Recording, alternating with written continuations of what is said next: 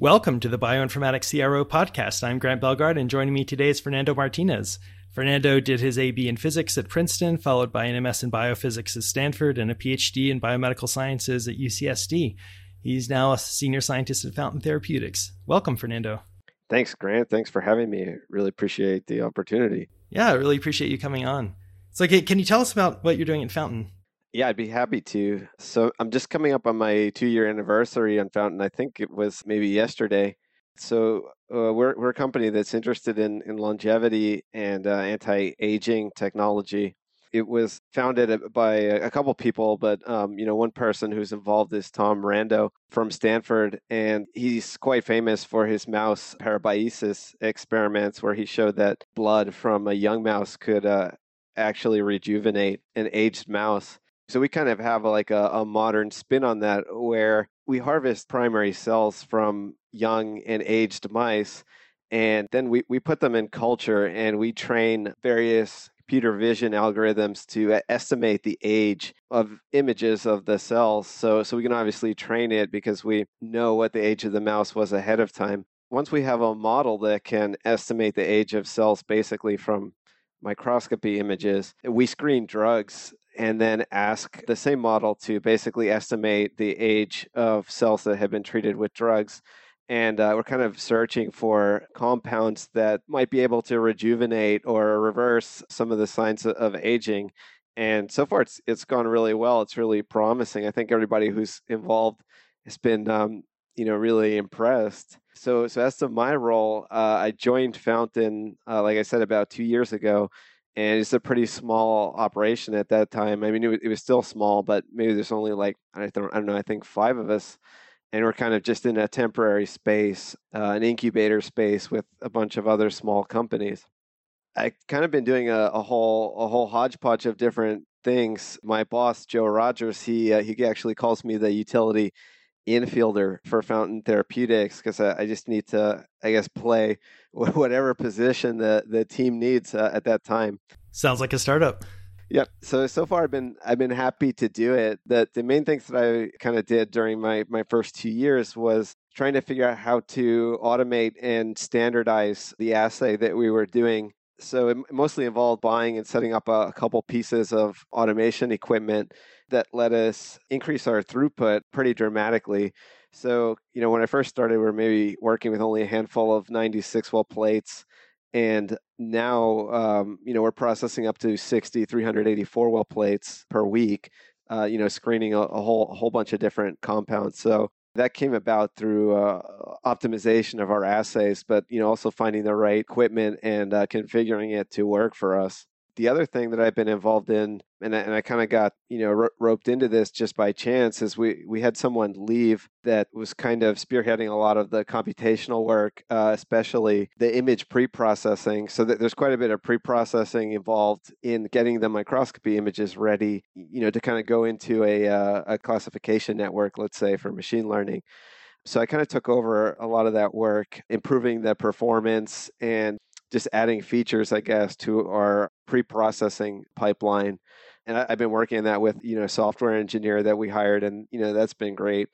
So yeah, it's actually uh, very different from the work that I've done previously in in my career, but I'm happy with it so far. Uh, you know, like I said, I get the opportunity to be a utility infielder and and do something different.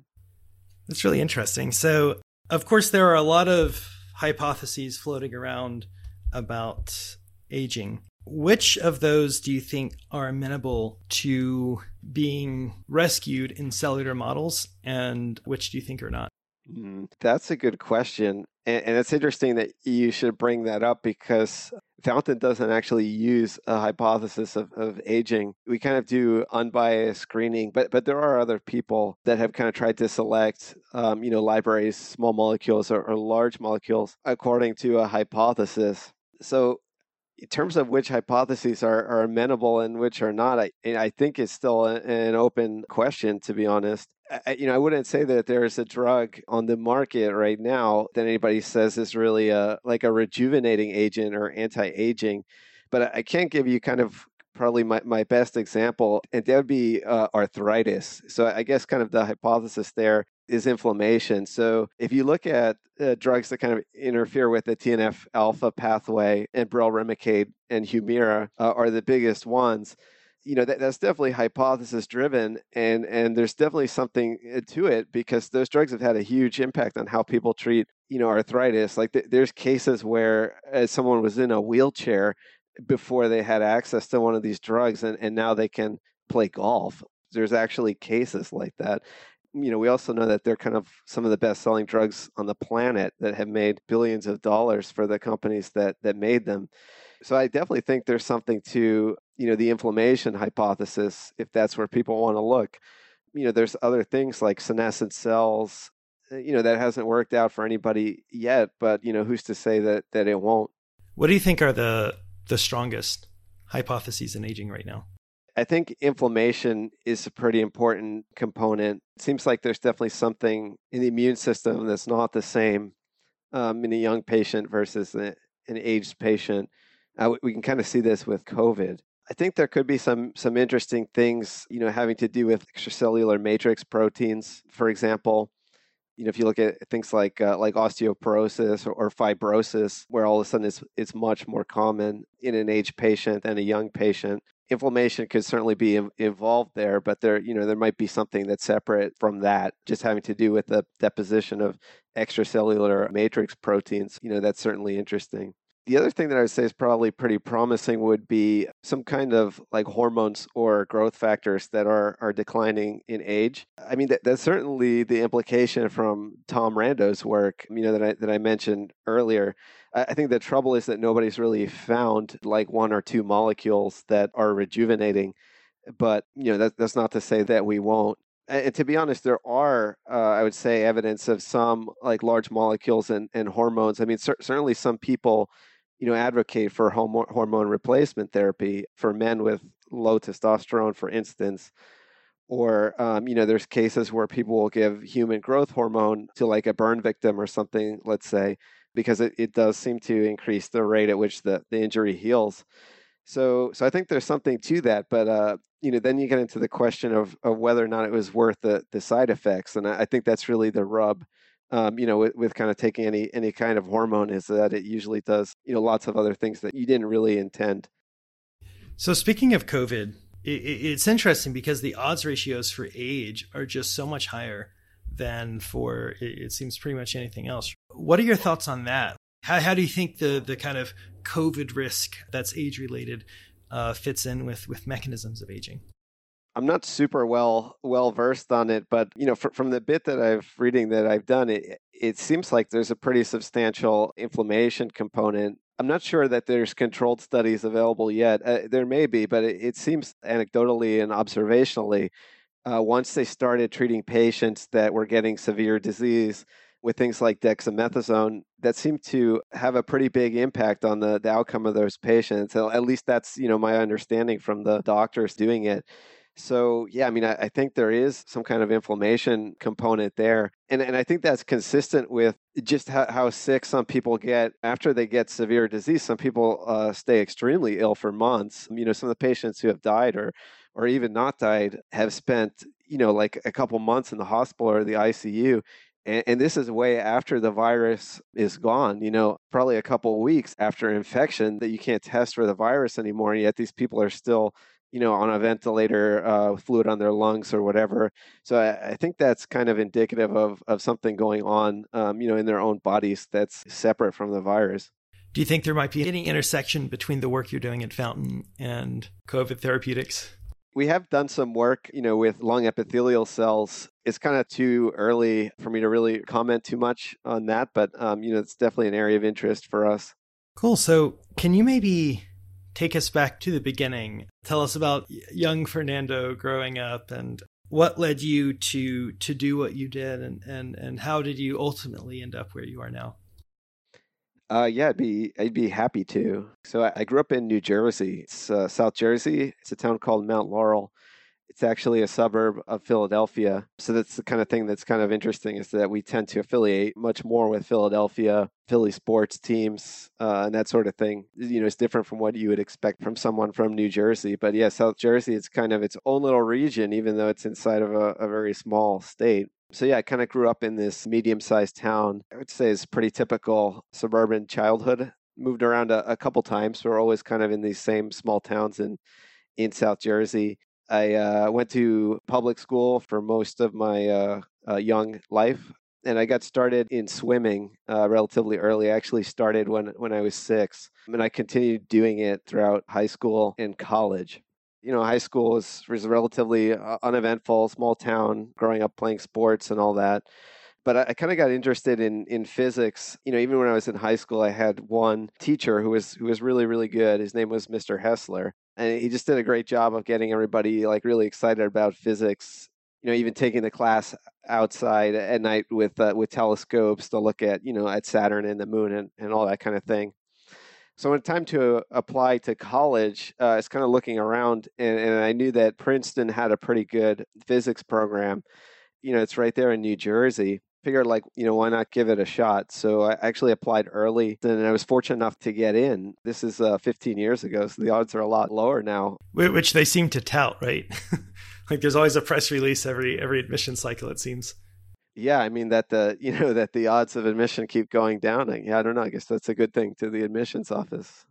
Not sure how I feel about that, but um, you know, once I got there, I had an advisor that told me that kind of my interest in physics might have been important for me being accepted because uh, there was a big push by the department actually to get more students in that were interested in, in physics. So that the department's very small there. It's usually only like 25 undergraduates or something like that that choose to major physics you know the thing about physics is a pretty vast like area of research right like you can have nuclear or, or particle you know theoretical and experimental uh, disciplines all, all these different things. So it's kind of up to the student to decide what they want because you obviously can't know everything. But i started to get interested in uh, in biophysics and that's kind of from from meeting a couple professors that were pretty interesting and, and influential. Also just because it's it's still a, relatively small area of research, I guess. I mean, not not that it's not important, but uh, there's kind of a lot of questions in biophysics that can be addressed with relatively small experiments or just some some creative theories that it hasn't evolved to the point of something like like high energy physics where it's it's not really possible to do like a very impactful experiment in high energy physics, you know, unless you have access to like a huge staff and a particle accelerator and all, and all these kind of things. Um, you know, that's just, just kind of how things have, have evolved. So I'd say that, that biophysics is still in an earlier stage where, you know, it's still possible to do thought experiments or benchtop experiments that, that still have a very high impact. You know, the two professors at Princeton that were really kind of important for my decision to continue studying biophysics were um, David Tank and Bob Austin. So uh, David Tank is a pretty distinguished neuroscientist. He worked at Bell Labs, you know, back in the 90s, and he contributed like both experimentally and theoretically to what we know about neuroscience, especially neural networks and also kind of these high-tech uh, recording techniques that you know let people probe individual neurons and, and neural circuits and try and figure out what's going on. The other scientist, Bob Austin, he's a condensed matter physicist who's who's interested in biological materials. So he's got a kind of wide ranging, you know, research, like looking at devices and things like that that can be used to analyze or sort biomolecules, development of fluorescent probes and things like that. So yeah, that was college, I guess. I assume you're also a party animal. Yeah, it was a bit of a a bit of a party animal. Uh, I, I, was not expecting that response. Uh, you know, it's important to be social when you're young. Well, physics majors usually aren't, you know. it's tough, right? There's a lot to manage there. Um, you know, if you have like three or four pretty complicated physics classes, and then I was swimming about 20 hours a week. Uh, you know, like the the maximum that the NCAA would allow, pretty much. So I had to juggle my homework, uh, you know, my classes and that kind of thing. So, you know, every every now and then you just need to go out with your friends and, and have a good time and, and not worry about that stuff. Were you, in an in eating club? So I was in an eating club. Yeah, I don't, I don't, know. Maybe I should say something about that. I guess that people might not be familiar, but uh, Princeton, we do have fraternities, but it's not a very big scene in terms of the social life, the university has it's 11 clubs now. They're quite old. You know, a lot of them, the history goes back at least a, a century. Probably about two thirds of the upperclassmen, juniors and seniors, will join uh, one of these clubs. And it's really just number one, a place to eat. So instead of the university dining hall, you know, most people take their meals there. Uh, number two, it's a place to, um, you know, socialize and, and meet people. So for the most part, they'll host parties and other events a couple times a week. You can hang, hang out with your friends and, and meet new people, that sort of thing. I was in an eating club called the Cloister Inn. Kind of, we just call it Cloister but it, it, had a reputation for having a lot of swimmers and rowers. Um, so we, we, probably had about half the swim team uh, and half the rowing team in Cloister, you know, and, and, a bunch of other people from the university as well. So your master's was still in biophysics, right? So it sounds like it was kind of a slow transition from physics to to bench biology. Can you tell us about that? And I know you did some things in the intervening periods. So yeah, after undergrad, I kind of decided I would apply to grad school I didn't consider too much what, what else I would do. I, I applied and I got into Stanford, into their biophysics program, uh, which was a very small program. I, I think it, it still is. There's typically only like, I don't know, six or so students per year that they accept. So I, I moved all the way across the country. Uh, you know, I had until that point I had kind of grown up and lived in New Jersey. I think it was the first time I'd been in California, other than my interviews at you know Stanford and, and Cal and a few other places. And I started in the the biophysics program there. So I actually started in a, a PhD program. I, I, left early. That's why I have the the master's. So I'll, I'll, I'll touch on that in a second. But the uh, lab that I joined was pretty hardcore electrophysiology. So it's doing like single cell recordings from slices and in vivo mouse brain, really classic uh, like plat- patch clamping that people have done for a lot of years so that, that was a pretty interesting experience. I'm, you know, I'm pretty happy that I, I did that actually because that, that's a pretty unique skill that you know is kind of not that common anymore in traditional biology as everything has kind of shifted towards uh, cellular and, and, molecular. So, so I mentioned that I uh, I started a PhD program there and uh, and I actually left after three years I think. So what what happened was uh, I actually injured myself pretty severely. I was rock climbing and uh, I had a pretty bad knee injury kind of in my in my second year of, of grad school. I ended up having five surgeries on it and i spent six months maybe more on crutches. So it's a, a pretty like a pretty complicated injury and the, the doctors just didn't know what to do. And i just had like one surgery after another and like uh, hundreds of physical therapy appointments by the end of it. It really put me in a, a tough spot and kind of cut into what I was able to do. I ended up leaving after three years uh, with my master's and I joined a company at the time that's called uh, was called iPierian. iPierian was a pretty interesting company. It was founded, I think, uh, about 2007 ish, like right after Shinya Yamanaka published his famous induced pluripotent stem cell work.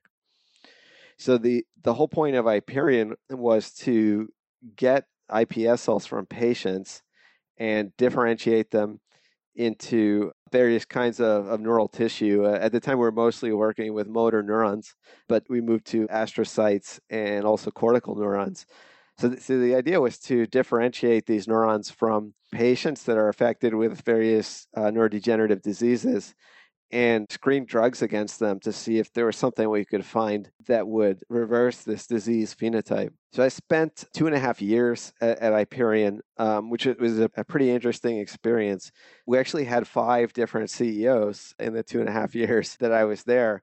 How large was the company at the time? Uh, at the time I joined, the company was about 15 people, and the, the biggest that we got was 50 people, kind of towards the end of my, my tenure there but it, it was kind of a, a, pretty volatile place, you know, in a lot of ways. So there's the rapid turnover of senior staff that I mentioned. It was also, uh, you know, at the time, like iPierian was a pretty hot topic. It was uh, funded by uh, Kleiner Perkins, kind of while the firm was still in their in their heyday. There was a lot of money and a lot of expectations that came with it. So while I was there, I worked on their ALS and their SMA program and that was kind of my first opportunity to learn about uh, high throughput screening and, and, small molecule screening because that was so important to the company. There were a lot of people there that were uh, like extremely expert in that, having come from uh, like Merck ultra high throughput screening labs. So this kind of my first introduction to robotics, compound handling, and uh, and high throughput high throughput screening. And they're ultimately acquired by BMS, right? Yeah, that's right. So iPierian was acquired by BMS. Uh, I, I, left in, let's see, I left in 2011, kind of wrapped up my work, and, and we submitted a paper. Um, then I, I, went back to grad school at UCSD, and then a couple years later, iPierian was acquired by Bristol Myers Squibb.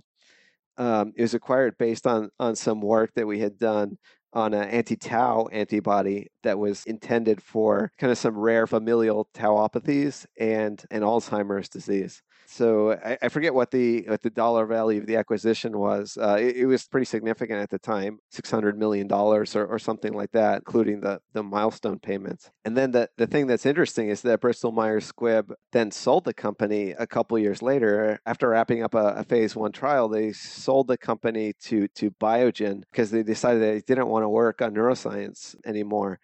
So, so Biogen actually still has the asset, the antibody from iPierian, it's in a couple clinical trials. One of them flunked, unfortunately, maybe a year or two ago, but they still have it going in at least one more that, that I know of. So yeah, I'm, you know, I'm still I'm still rooting for them and and uh, hoping for the best at Biogen. Do you consider those assets your babies? Jointly, so. yeah, me, you know, me and the hundreds of other people that I've worked on it um, since then yeah, I mean, I think that most people that were there are very proud of it, but it goes to show you how long some of these things can take, right? Because I, you know, I left the company in in 2011, and you know, Biogen's still working on it now. You know, in 2021, there's you know hundreds of people and hundreds of millions of dollars that have gone into that since then. So, so as I mentioned, I uh, I left the company in 2011 uh, to go go back to grad school. Um, Why did you decide to do that? Because you went like full on biologist at that point, right? Yeah, I mean that that's a good point. You know, I, I kind of uh, over the years moved moved away from physics. Um, you know, I haven't used like an oscilloscope or something in probably longer than I can can remember. You know, I wouldn't say there's really like a conscious decision kind of continue to to move in that way. I think it's just easy for me to transition to to different spots in my career, I guess, by doing that. And the other thing is, I, I really did like the work that I was doing at, at iPierian because I felt like, you know, we really had a chance to help someone. You know, not, not that a physicist can't help someone, but uh, it was pretty rewarding to work on something that could be a medicine one day that someone would, would actually take and it, it might uh, improve their life. For those reasons, I was kind of comfortable, uh, you know, moving more and more towards biology so yeah, I guess as to the question of of why I decided to go and, and do my PhD, I kind of wanted to do that for a while. I kind of felt like I had been dealt an unlucky hand, I guess, and that I should uh, take you know an opportunity to kind of correct that, I guess, if if I could. The only thing that really cost me was was time. Uh, right. I mean, there's like a, a few years spent, you know, working on a, a master's degree that's not that important for my career anymore. I guess. But you still learned something during that time. And, you know, I certainly don't regret the time that I spent at iPierian. You know, I, I certainly learned a lot there. Having thought all of this through, I kind of got to like an, an, inflection point at iPierian where I had like wrapped up a project and we had kind of put packaged everything into a paper. This is actually the first small molecule screen that I know of uh, where we screened like uh, maybe 20,000 compounds in uh, iPS derived motor neurons from ALS patients. So we, we put that together into a paper, and it was kind of just a pretty good, you know, place if, if I were ever going to leave the company for, for me to move on because it kind of a, had achieved a, a, major milestone. So I took that opportunity to apply to, um, you know, a bunch of other schools in California. California had kind of become home for me, I guess, at, at that time. I'd been there for so many years. So I, I got accepted to UCSD and I went there and met a few professors that I actually uh, still am in contact with now. I really liked them and the work that they were doing. The main people that influenced me were Larry Goldstein, Gene Yeo, and, and Bruce Hamilton. So they're uh, three like pretty distinguished full full professors there. You know, I was just so impressed with their work and the conversations that we had that I, you know, I, I, accepted the offer from from UCSD and, and moved down to to San Diego. Maybe this is a bit of a diversion, but speaking of California, has your your attitude on that changed at all over the years? Yeah, I mean, you know, there's a lot of things that have happened, I guess, over the, the intervening years. So, so let's think. I, you know, I got to California in 2006. You know, and I've lived in uh, Palo Alto, San Diego, and various other places in the Bay Area So there's still a lot of things that I like about California. I mean, it, it's kind of full of wide open spaces. It is beautiful. Yeah, exactly. You know, there's there's a lot there. Um, there's the mountains, the desert, and a you know kind of a huge and very beautiful coastline. So I was fortunate to be close to there when I was in San Diego and in you know in, in the Bay Area as well. But there's a couple things that I I'm not too crazy about. Just to give you an, an idea, when I was working at a iPierian, I was renting kind of a, a pretty old apartment that wasn't the best in Burlingame and I was renting it for about a thousand dollars, you know, a month. This is kind of like 2008 to 2011, and the landlord actually only gave me a month-to-month lease because they told me that the building was in such a state of disrepair that they were considering demolishing the entire building and building something else. So if you fast forward to 2017, uh, when I was moving from San Diego back to the Bay Area, I was kind of looking around for apartments and I came across the exact same apartment that I had rented in 2011 and it hasn't been demolished and you know to my knowledge there hasn't been any significant improvement to the building but instead of renting for $1000 a month which at the time was extremely expensive uh, it now rents for $2200 a month so I would say that that's pretty typical story for kind of most of the populated areas in, in San Diego where the commercial development, like over the time that I've been there, has just exploded. And for various reasons, the residential development has not kept up.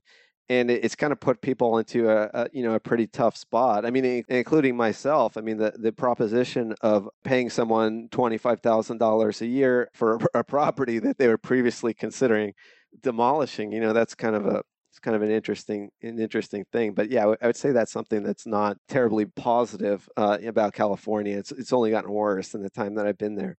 2011, moved from Bay Area to San Diego to start school at, at UCSD. So I joined the the biomedical sciences program, which is pretty like vanilla bread and butter a biology program. I rotated through a couple of the labs that I interviewed with when I was there visiting Larry Goldstein's lab, Gene Yeo's lab, and a human genetics lab, Joe Gleeson's lab. So I had a pretty good time, um, you know, everywhere that I rotated in. But I decided to join Gene Yeo's lab, which was uh, maybe, kind of a risk at the time because at that time Gene was still an assistant professor, you know, supposed to, to Larry and Joe that were like full professor in, in HHMI. But uh, I decided to join Gene's lab for a couple different reasons. One was Gene was and still is really focused on RNA biology and, and RNA binding proteins. And uh, you know, of course, when I was at iPierian, one of the proteins that we were interested in when we were working on ALS was TDP43, which is a you know pretty famous RNA binding protein. So I knew that Gene was interested in TDP43, and I knew that I could get opportunity to look at the protein in more detail and the mechanisms of disease, I guess, in ALS, which we were less concerned about, you know, at iPierian because we were busy screening small molecules and, and all that. The other thing was that, you know, Gene, he was and he still is a, a really enthusiastic guy. Um, you know, he's always excited about science I mean, it doesn't matter too much what it is. He's he's always excited, and uh, he's able to recruit and, and, get a lot of people into the lab that were also really enthusiastic and really excited. Sometimes you'll come across an academic lab where a lot of the postdocs don't really want to be there. Like uh, people are just looking for the exit, you know, whatever they need to do to to get their next thing and somehow Gene's lab didn't didn't have so much of that. Most of the, the postdocs that were there were really stoked about the work that they were doing and, and were still engaged. So yeah, that's kind of why I decided to do that. And uh, you know, he, he, ended up being my advisor for the you know five years that it took me to finish my my PhD. We're still friends. We still talk. He actually had his ten year anniversary of the founding of, of his lab, you know, when he got his assistant professor position and he invited myself and a lot of other alumni back to San Diego, and uh, and and we had a, a, great time. So it's kind of become a, a, community of people that that still talk and, and look out for each other even uh, years later. And then you went into biotech. That's right. So then I went back to biotech. After I finished my PhD, I wasn't sure what I wanted to do. I was doing a bunch of different things. I was interviewing for all kinds of different jobs, biotech companies. Uh, I was interviewing with venture capital firms. I interviewed with some management consulting, even investment banks, uh, like sell side equity research, just all kinds of things. I probably took like maybe 60 job interviews or something like that. And I still hadn't really decided what I wanted to do. So I needed some way to pay the bills. And, and, that's kind of how I got started, you know, working with Verge Genomics. Verge actually hired me, you know, as a consultant because the company was so small and, and early stage at, at that point. They hired me as a, a consultant to work on some of their early programs on, on ALS and, and a couple other things you know that kind of worked for me because I was working remotely and helping this small company to grow and plan their next experiment. But at the same time, I could still take plenty of time to go around and, and talk to people trying to figure out uh, what I would do next, I guess. Cool. And so, kind of in going through your education and dipping in and out of biotech and going back and all this, what would you say are the most impactful things you've learned? I would say probably the most important thing that I've learned is that your relationships matter. Maybe even more so than like what milestones or what your salary was or whatever at any particular place. Because biotech is still like a relatively small community, right? It's obviously growing, but where I am here in the Bay Area, a lot of people know each other, you know, either directly or by association and kind of work together for a lot of years. So your reputation and your uh, relationships, you know, that's really important. I can't stress that, you know, enough. Be nice to everybody, right? You never know where you're going to uh, run into these people again, and and they, you know, they may be able to help you, or you may have the opportunity to help them. Was there anything that surprised you? I mean, I guess in your case, you had already worked at a biotech before doing your PhD, so maybe you weren't as influenced by misperceptions as some other students might be. Yeah, I, I think I was fortunate about that. I, I, mean, I would say that, and maybe this goes into another piece of advice. I think it behooves people to think pretty carefully about uh, where they decide to work. I mean, one, one thing that you see kind of with students who know that they want out of academia and they want to go to a biotech is they think that basically any biotech job is going to be better than whatever their alternative is. That's just not the case. Just because you land a job at a biotech doesn't mean that you know, it could be a very unpleasant place to work in general, or, or it could be the wrong place for you to work. You know, that's one thing when I, when I talk to students, I try to tell them to do some due diligence on these places that, that they're considering, you know, working. A lot of small biotech companies are kind of founded on the promise of some kind of new technology, and a lot of times that it's untested. So one thing that I tell students is to, you know, look at whatever technology this biotech company is pitching and and ask yourself if you really believe it yourself or not, right? I mean, because everybody sees like the seminars or a paper that has a ton of things in there that nobody really believes. And if that's the cornerstone for a new company, then you should not go. Probably be preferable to stay in um, an academic postdoc or or hold out for something else than to jump on a bandwagon that's not really there, I guess. Are there any other pieces of advice you have for students looking for their first biotech job? Networking and talking to everyone that you can, you know, either formally or informally is critical, right? Like a lot of people send out, you know, like applications for a job cold. And, and, you know, like like that can work. Plenty of people have gotten jobs that way. Plenty of people hire that way. But, you know, I think if you can engage with someone, you know, in a conversation, you know, this could be someone that you connect to through LinkedIn, through an alumni network, you know, through a professor that has contacts somewhere. If you can speak to someone, you can make a case for yourself and be considered for a job, you know, where you, you might not ordinarily, right? For for example, if, if you're just submitting applications cold and you don't have like every single checkbox, there could be somebody there that's just going to put it into like um, the trash can or, or a low priority pile, whatever it might be, and turn to the next one. But uh, if you can actually speak to a person and say, you know, look, look I'm a, a little bit underqualified for this, but over here I did like X, Y, and Z, and it was great then you kind of have opportunity to make a case for yourself and be considered for something where you ordinarily wouldn't be. I think that's a great point. I mean, ha- having written up a number of job specs now, you know, I think very often what's written may not be entirely the perfect depiction of what they really need. You know, that there may be certain requirements that are a lot more important than others, even though on a page they're given equal weight. Yep, makes sense. The classic Peter Thiel question What's what's something you believe to be true that most others don't? I'll give you something. Maybe it's a little bit controversial, but I think that people don't want to be told what to do. A lot of people might not agree with this. Uh, I wouldn't say that it's a truth that, that I find self evident that, that nobody does. But I think a lot of people think that other people want to be told what to do or need to be told what to do or you know that they will make other people's lives much better by telling people what to do. And uh, you know it's, it's my belief that most people kind of want to do their own thing uh, whether it's in life or, or their career whatever it may be and they kind of want to figure out things on their own you know draw their own conclusions make their own observations and then pursue whatever goal or desire it is that they have, you know, as opposed to buying into some kind of centralized goal or, you know, necessarily getting, you know, a lot of input from someone who's in a authority. So that that I would say is my truth that I, I believe that many other people don't. And how do you think founders of biotech startups can take advantage of that?